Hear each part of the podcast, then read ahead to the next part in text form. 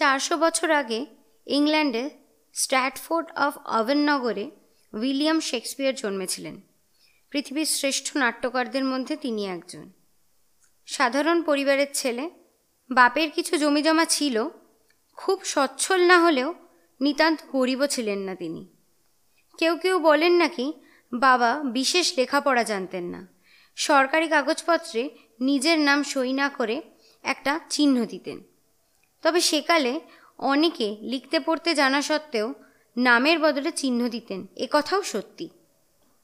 বাপ যতটুকু লেখাপড়া শিখে থাকুন না কেন, ছেলেকে যে স্কুলে দিয়েছিলেন তার বহু প্রমাণ আছে। এমনকি স্কুলের কোন ঘরে কোন বেঞ্চিতে তিনি বসতেন, তাও দর্শকদের আজও দেখানো হয়। পৈতৃক বাড়িটাও দাঁড়িয়ে রয়েছে। শ্বশুরবাড়িও লোকে গিয়ে দেখে আসে। তখন ইংল্যান্ডে প্রথম এলিজাবেথ রাজত্ব করছেন। ভারতে আকবর শাহের প্রবল প্রতিপত্তি। কথা ভাবলে আশ্চর্য হতে হয় যে, ইংল্যান্ডে সে সময়কার অনেক বাড়িঘরদোর, আসবাবপত্র আজ পর্যন্ত ব্যবহার করা যায়। অথচ আমাদের দেশের সে সময়কার কতকগুলি ভাঙা মঠ মন্দির, প্রাসাদ ছাড়া আর কিছুই অবশিষ্ট নেই।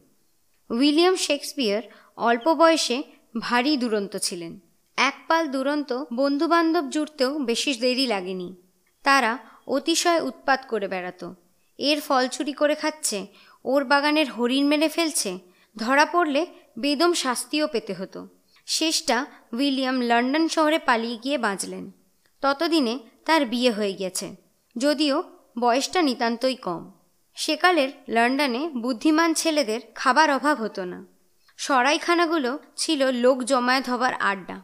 উঠোনে যাত্রা নাটক হতো। তার না ছিল ভালো সিন সিনারি না ছিল পর্দা। কিন্তু তাই দেখতে লোক ভিড় করে আসতো।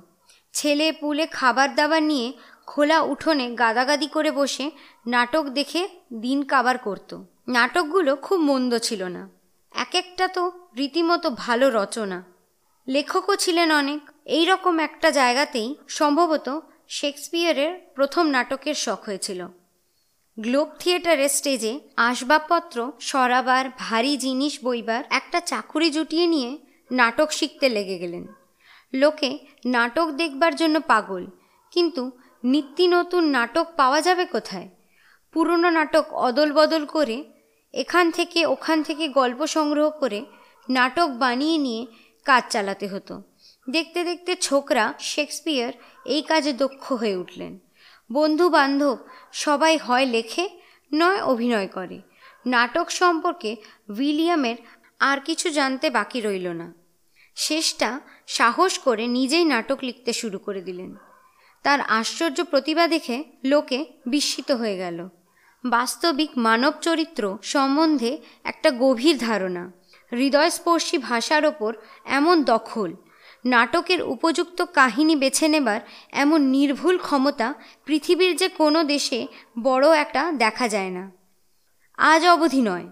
অপর্যাপ্ত প্রতিভা থেকে অনেকগুলি নাটক দেখতে দেখতে রূপ নিল। হাসির নাটক, দুঃখের নাটক, ঐতিহাসিক নাটক, কিছু বাদ গেল না। এমনকি বিখ্যাত দুঃখের নাটক, ওথেলোর মূল গল্প একটা পুলিশ কোর্টের রিপোর্ট থেকে নেওয়া বলে শোনা যায়। গল্পগুলিও চমৎকার। কিন্তু নাটকের মধ্যে গল্পের চেয়ে অন্যান্য গুণ যে কত বড়, শেক্সপিয়ারের নাটক পড়লেই তা বোঝা যায়। পুরনো এক একটি জানা গল্প যেন জাদুমর্মে অপূর্ব অদ্ভুত হয়ে উঠেছে। এমন অপূর্ব কাব্যগুলি পৃথিবীর ইতিহাসে বিরল।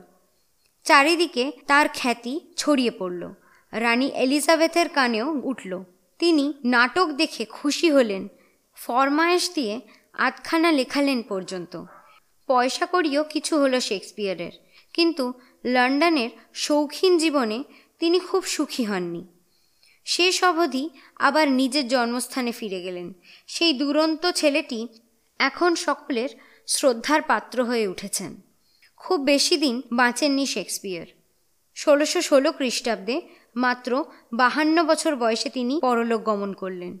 কিন্তু এমন প্রতিভার কখনো মৃত্যু হয় না। আজ পর্যন্ত পৃথিবীর লোকে তাকে শ্রেষ্ঠ নাট্যকারের আসন দিয়ে থাকে। নানান ভাষায় তার নাটকের অনুবাদ হয়েছে।